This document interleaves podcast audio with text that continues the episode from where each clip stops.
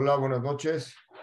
¿Cómo están? Como siempre, un gusto compartir con ustedes una clase más de el profeta, el dirigente Yehoshua. Antes de empezar la clase, quiero empezar compartiéndoles pantalla con un mapa para ubicarnos dónde estamos y qué es lo que va a suceder en, esta, en, esta, en, en estos capítulos que vamos a ver de Yoshua. Voy a compartir pantalla. Ok, ven ahí mi pantalla. Un minutito. Ven ahí mi pantalla. Voy a checar un poquito más. Un segundo. Ok. Explicamos la semana pasada, en las clases pasadas, que en este lugar fue donde fue enterrado Moshe Rabenu Ar Nebo. Cruzaron aquí a Jericó, a la ciudad de Jericó. Antes entraron aquí al Galil, antes entraron a Jericó. Después de Jericó fueron a la ciudad de Ai a pelear con la ciudad de Ai. En esta pelea explicamos la semana pasada que el pueblo judío perdió por el pecado de Ahán. Ahán fue que agarró un tesoro que no tenía que haber agarrado y perdieron la batalla. Hoy, en la clase de hoy, Hashem le ordena al pueblo de Israel, a Yoshua, que vuelvan a ir a pelear por segunda vez con Ai, con la ciudad de Ai, y ahora sí van a ganar. Pero le pide, Hashem le dice a Yoshua, no quiero que se vea como si fuese un milagro, quiero que se, vea, que se vea algo más natural, por lo tanto tenemos que hacer una estrategia de guerra. Vamos a explicar cómo fue la estrategia de guerra.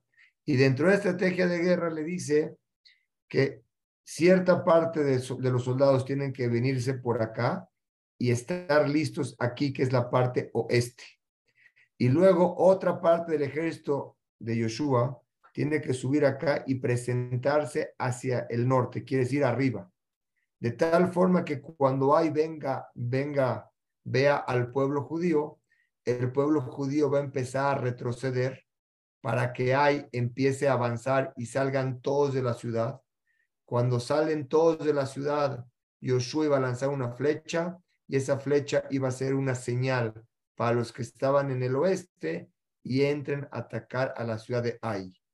Y en esta ciudad, cuando iban a atacar a Ai, también el pueblo de Betel también se une a Ai para luchar contra el pueblo judío. Bueno, entonces así empecemos con la clase de Yoshua en el capítulo número 8. Vamos a ver cuántos milagros pasaron. Me trata que podamos a, a, aprender esto también para la vida, la vida diaria. Yoshua tenía mucho miedo de pelear con la ciudad de Ai porque ya había sido vencido una vez. Por lo tanto, Hashem le habló, le dio palabras, lo estimuló y le dijo, Yoshua, no te preocupes, por favor, agarra esta vez, quiero que agarres a todo el ejército israelí que está contigo y tú también salgas con ellos a pelear cuando vayas. Y no como la vez pasada, la vez pasada estaban tan confiados que Yoshua no fue, mandaron a, dos, a tres mil, fue todo lo que hicieron. Dice, esta vez tienen que ir todos. Pero, ¿por qué quiero que hagas eso? Le dijo Hashem a Yeshua, para que no se vea que fue tanto milagro, para que se vea que ustedes hicieron algo. Ok. Hashem le garantiza a Yeshua que le va a entregar en su mano, pero le pide un favor, que después de que conquiste la ciudad de Ai, que es la que les presenté en el mapa, la queme totalmente, igual como quemó la primera ciudad de Jericó, también tiene que quemar la ciudad de Ai. Recuerden que en estas ciudades estaban llenas de abodazara. Eran, todo era, lo que ellos hacían era totalmente en contra del judaísmo. Y entrar a una ciudad ahí y dejarlos vivos iba a provocar que a Israel se salga del camino de la Torah. Y Hashem lo que quería es conducir a sus hijos en el camino de la Torah sin ninguna inclinación a algo negativo. Entonces, por eso los exterminas era la, la regla, era la, la, ordenanza que Hashem le dio.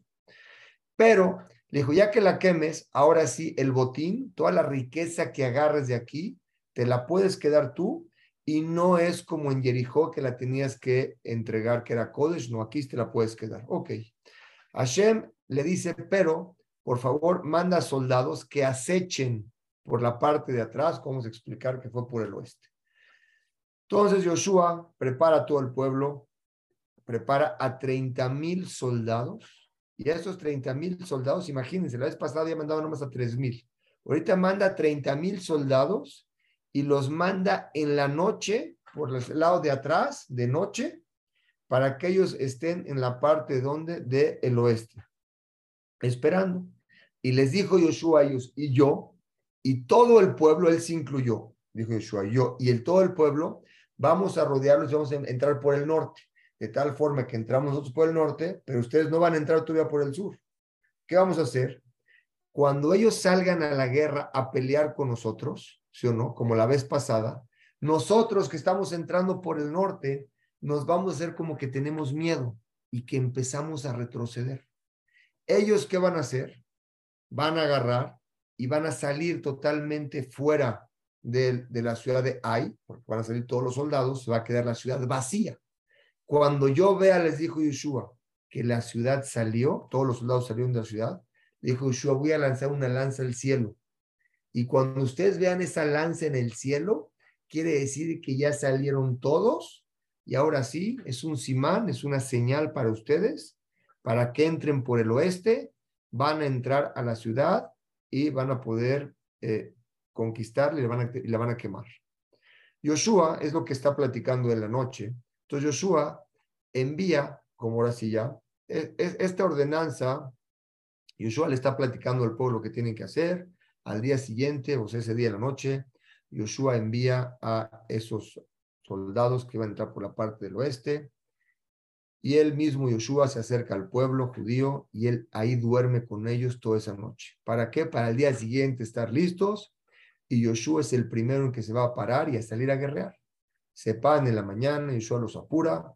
Ellos se van en camino de la ciudad de Ai para entrar por el norte, como explicamos. Y en ese momento Yoshua dice, ¿sabes qué?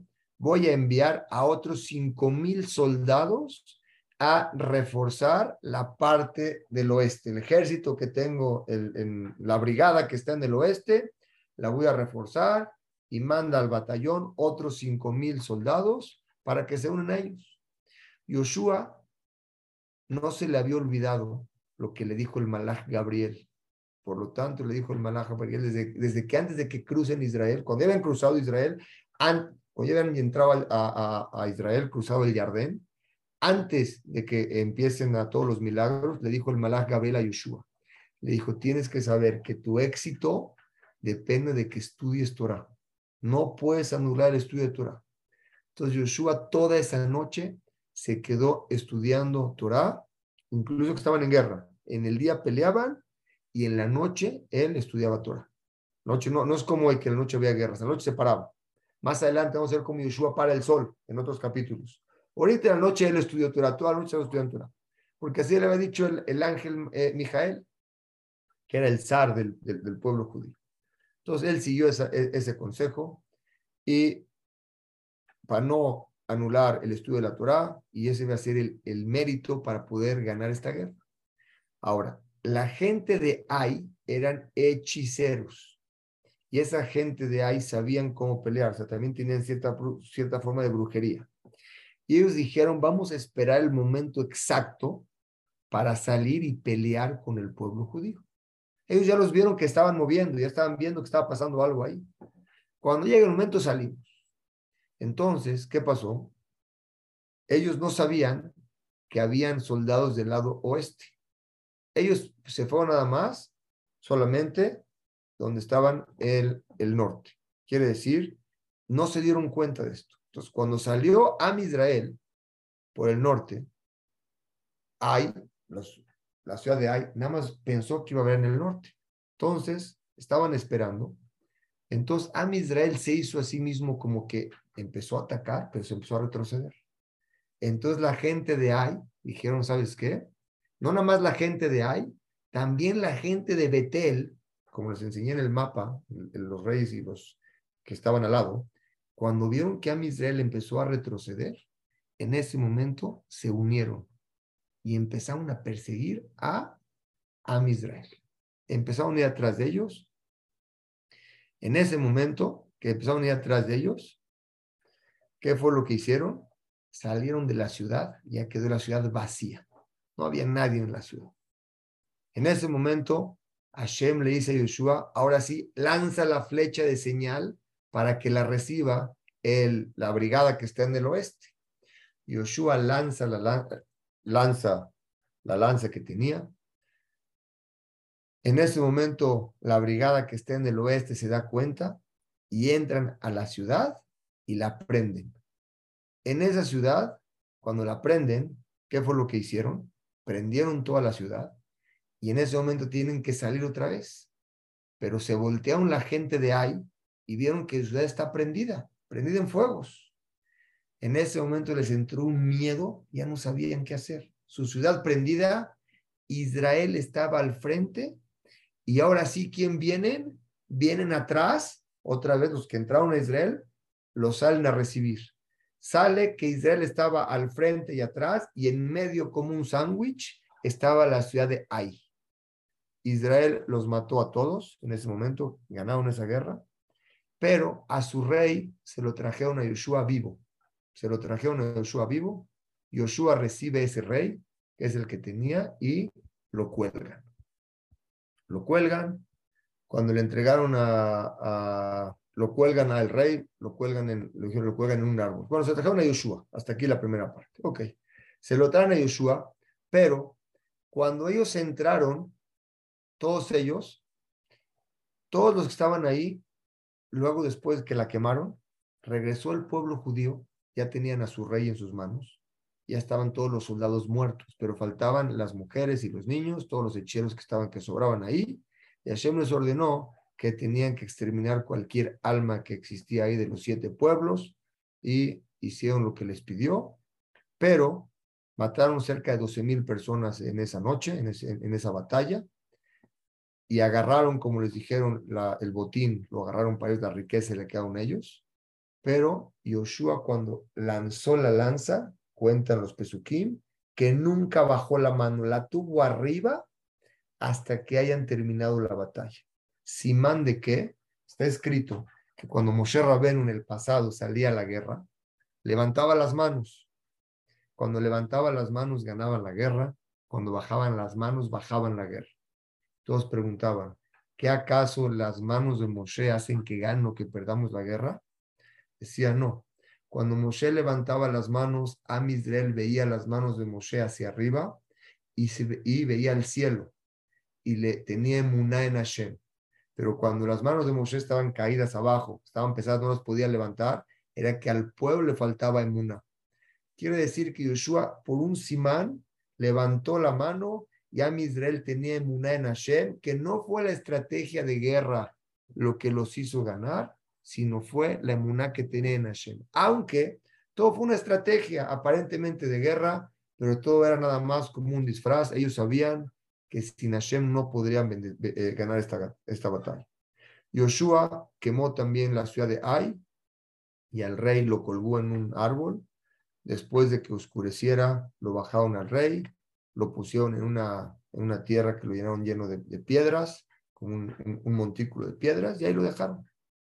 Los Pesukim siguen hablando y nos dan una enseñanza muy bonita que no hay presente, pasado, o sea, no hay pasado ni futuro en la Torah. ¿A qué me refiero? Muchas veces la Torah habla de algo que ya pasó y en tiempos, muchas veces en el futuro está el pasado. Se van a dar cuenta ahorita. Ahorita la Torah, los Pesukim en este capítulo, al final de este capítulo, empiezan a explicar cómo cuando entró Israel al Yardén, que fue el día 10 de Nisan, Inmediatamente cuando lo pasaron, sacaron que salieron del jardín, sacaron 12 piedras. Recuerdan que platicamos eso en el capítulo 1 y 2. Sacaron 12 piedras y en esas piedras los llevaron al Areval y ahí construyeron un misbeach para Kaosh Baruj en ese misbeach que hicieron, muy, muy, muy importante. Ese misbeach era de piedras y las piedras, nos revelan aquí los Pesukim, no los podían cortar con acero. No podían las piedras tenían que cortar de otra forma, no con acero. No dice cómo, pero no las cortaban con acero. ¿Por qué? El acero, el fierro, los cuchillos, acortan la vida de las personas. Y el misbeach alarga la vida de las personas. Por eso, no puedes construir con algo que da paz y da vida algo que trae guerra y destrucción, que es el fierro. Todo eso tiene un simán muy especial, incluso el Cohen Gadol, cuando tenía que subir a la rampa, tenía que usar un tipo de túnica para que su, cuando él caminaba tenían batas, tenía que ser un tipo de ropa interior para que no, para que no se vea su cuerpo. Y la pregunta es, ¿qué importa que la rampa cuando va a subir vea el cuerpo del, del, del cuando sube las escaleras? Dice, por cuanto que se le debe un respeto especial, que no avergonzar al, al Betamigdash, tenemos que cuidarnos. Así como nos cuidamos con las piedras, con más razón nos tenemos que cuidar del respeto y no avergonzar a las personas. Toda la Torah nos da musar y más en su construcción. En este pasú es algo precioso.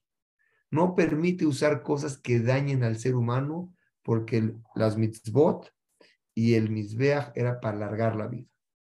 Después de esto, en este misbeach trajeron korbanot, sacrificios de agradecimiento a Shem. Uno tiene que agradecer por lo que tiene y cuando uno agradece por lo que tiene, le da fuerza cabiajol al que está dando para que te dé más. Es lógico, cuando una persona a alguien le das gracias de algo, él mismo te quiere dar más. Es una midá en Am Israel que no debes de ser agradecido con los milagros que nos da todos los días. Inmediatamente, cuando cruzaron, entregaron los korbanot a Hashem. Después de eso, escribieron la Torah, como explicamos, en 70 idiomas. Después de eso, doblaron el, el, el el material con el que habían un tipo de cemento con el que habían escrito los 70 idiomas, agarraron las piedras y las pusieron en el, en el Gilgal, como se enseñé el mapa luego, luego en el Jardín, para que cuando todo, hasta ahí está en el día de hoy, así explicamos antes, para que cuando todos los Yudim vayan y crucen ahí, sepan que ahí sucedió un milagro. Después de esto, entraron ahí, explicamos que hay el monte del Harebal, hicieron una reunión ahí, había dos montes, el monte de las bendiciones y el monte de las maldiciones, y ahí se pusieron las seis tribus, seis tribus en un, monte, seis tribus en otro monte, estaba el Algerizim, el de las bendiciones, el Arebal de las maldiciones, seis y seis, y en el centro, ¿quién estaba? Estaban las tablas de la ley que le habían entregado a Moshe, estaban los Kuanim, estaban los Levim y los Kuanim volteaban su cara al Argirizim donde estaban las Berajot y bendecían al todo el pueblo judío con todas las Berajot que trae la Torah. Todos decían amén. Luego se volteaban al, al, al, al monte de las Kelalot, de las maldiciones, y las mencionaban una por una, que el que no cumple la Torah como debe de ser, las consecuencias que tenía que ser, y todos contestaban amén. Estas Berajot, después de esta reunión, Yoshua siguió leyendo todas las perashiot de la Torá que Moshe Rabenu lo mencionó. Es decir, acabó la reunión, Yoshua mismo agarró las perashiot de la Torá todas como estaban escritas, las bendiciones y lo contrario, y se las leyó. Por ejemplo, en la perashá de Kitabó, se las leyó también. Les voy a decir un secreto precioso. Cuando alguien estudia algo que tiene que ver con la perashá de la semana, es un simán que Hashem quiere su estudio. Y hoy les acabo de decir que Yoshua les leyó también lo que está escrito en la Perashá Kitabo. Y esta semana nos encontramos en la Perashá Kitabo. Hashem. Seguimos en el capítulo 9, después de que Yoshua ya conquistó, conquistó la ciudad de Ai. Ahorita les quiero enseñar un mapa para explicarles qué es, cómo, qué es lo que va a suceder ahorita para que nos, nos ubiquemos en tiempo. Perdón, un minutito, aquí está el mapa. Ok, un minuto, este mapa, un segundito. Ok. ¿Ven, ven mi pantalla? Un segundito. ¿Ven la pantalla, correcto? ¿Sí la están viendo en la pantalla? Aquí es cuando Yoshua, un minutito, cuando aquí es donde cruzamos, ¿se acuerdan? En el Galil. Aquí es donde les acabo de decir que escribieron la, la Torah en 70 idiomas, ¿ok? Y aquí es donde pusieron las piedras, las 12 piedras. Se fueron para acá y conquistaron Jericó. Y luego fueron hasta acá a Ai y la conquistaron, a Ai y Betel, conquistaron estas dos ciudades. Ahorita hay cuatro pueblos que son, eh, el primer pueblo es Gibón, es este, el segundo es Kefirá, que es este, el tercero es Berot, que está aquí, y el cuarto es Kiriat Arim, que es este. Estos cuatro pueblos engañan al pueblo judío a Yoshua. Yoshua ya está aquí. Vamos a ver cómo ellos hacen una trampa para engañar a Yoshua. Vamos a ver cómo queda. Ok. Entonces dice la Torah, dice lo siguiente. Sobre este capítulo, un minutito, ¿no estamos? Yoshua. Seguimos. Ok. Seguimos en el capítulo 9 de Yoshua, que es lo que va a pasar con el mapa que les acabo de explicar. Ok. Cuando escucharon todos los reyes, no nomás esos cuatro que les enseñé, todos los reyes que Israel había conquistado Jericó y la tierra de Ai, acuérdense que ahí estaban naciones, eran las potencias mundiales, ahí estaban. Se juntaron todos los reyes para pelear con Israel. Pero ahorita no habla, nada más menciona este capítulo que se juntaron para pelear, pero no dice cómo pelearon esos cinco reyes, sino se mete a cómo los cuatro pueblos que les acabo de mencionar hicieron trampa con el pueblo judío. El pueblo de Ajibí era uno de los, de los pueblos que estaban en Gibón. Gibón es una de las ciudades que les enseñé que estaban en el Israel. Cuando ellos escucharon la victoria que tuvo Israel en Jericó y en la ciudad de Ai, se acordaron, eso hay que saber historias, se los voy a recordar, se acordaron que los hijos de Jacob le hicieron trampa a su abuelito, los antepasados de ellos. ¿Quién eran? Hamor, el papá de Shechem, que también era Jibí, del pueblo de Jibí, pasó con el Masé de Diná. Explico. Cuando Jacob iba cruzando el camino, Jacob antes de todavía no había sido ni Moshe. Cuando Jacob iba con sus doce hijos, el pueblo de el, el, pueblo de Shechem violó a Diná y se quería quedar con ella. Llegó Jacob y los hijos de Jacob le dijeron, mira, nosotros no nos podemos casar con ustedes, ustedes no tienen Brit. Entonces, ellos se hicieron Brit les cuento la historia rápido, se hicieron Brit y el día 3 es el día más difícil de Brit Milá, entraron Shimón y Leví y mataron a todos y rescataron a quién? A Diná. Jacob cuando vio eso les dijo, ¿por qué hicieron esto? Dijo, no, pues violaron a nuestra hermana Diná. Ese fue el Masé. Los engañaron, se hicieron Brit ellos pensaron los de Shechem que Israel se iba a casar con ellos, querían hacer relaciones con ellos y los mataron. Ahorita sus descendientes dijeron, así como engañaron a nuestros abuelos, antepasados, nosotros vamos a hacer lo mismo con el pueblo judío. Como ustedes saben, lo que uno hace, lo recibe. No nada más él, sus generaciones que vienen, lo que uno hace, recibe. Por eso uno tiene que actuar bien. Ahorita el pueblo judío va a pagar por lo que hicieron. Vean lo que pasó. Pasó esto, llegaron y dijeron, vamos a, vamos a hacerles trampa a estos señores, como les a Israel, así como lo hicieron nuestros antepasados. ¿Qué dijeron? Miren, vamos a hacerles una trampa. Vamos a llegar nosotros, como vamos a buscar gente como que si viene de muy lejos, de una tierra muy lejana, Vamos a ponerles a ellos en sus burros sacos muy desgastados. Vamos a ponerles cantimploras de vino ya muy desgastadas, casi rotas. Vamos a ponerles ropa a los que visten muy desgastadas, zapatos muy desgastados. Vamos a ponerles panes tipo ya con mo, con, con puntitos verdes y así muy, muy desgastados, muy echados a perder. Ya que tenían todo eso, llegaron con Yoshua. ¿Llegaron a dónde? al Gilgal, que ahí estaba la Mahané de Israel, estaban atrás en el Gilgal. Llegaron ahí. Fueron con Yoshua y con los ancianos y le dijeron, oye, venimos de una tierra muy, muy lejana y les queremos pedir, por favor, hacer un pacto con nosotros, vamos a hacer la paz. Y Israel les dijo, pero pues, ¿cómo sé que vienes muy lejano? A lo mejor eres de los reyes que están aquí alrededor de nosotros, que vamos a conquistar. Y para nosotros está prohibido hacer pacto con cualquiera de esta tierra porque Hashem nos ordenó que tenemos que, conquistar todo. Y en ese momento yo les pregunto, ¿de qué lugar vienen? ¿De qué ciudad vienen? Les dijimos, mira, venimos de una ciudad muy, muy lejos, no la conoces. Y es más, cuando escuchamos nosotros la fuerza de tu Dios, que les ayudó a ustedes para vencer a los dos reyes que eran Sijón y Og, los venció antes de que cruzaran el Jardín. Nos dijeron nuestros sabios que vengamos con ustedes a hacer un pacto de paz. Entonces, eh, estos gibonim les enseñaron el pan. Le dijeron, mira, tan de tan lejos venimos que cuando salimos este pan estaba calientito y salido del horno. Y ahorita ve cómo está, este echado a perder. Ya se secó. Entonces le enseñaron también el vino, las cantimploras, que eran nuevas, ahorita están todas llenas, echadas a perder, agujeradas, sus ropas todas desgastadas, de muy, muy lejos. A Israel les creyó y hizo un pacto.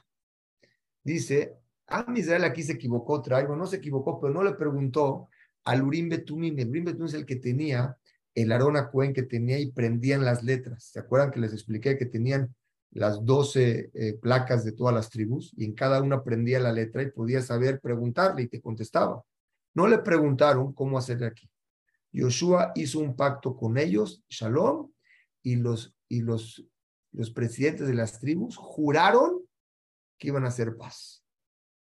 A los tres días después de este juramento, se da cuenta Israel que son estos que están enfrente de ellos y que no pueden luchar otra vez con ellos. Era Gibón el que les enseñé, Kefirá, Berot y Criat Diarim, los cuatro pueblos que estaban ahí, eran ellos los que hicieron el paz con ellos y juraron.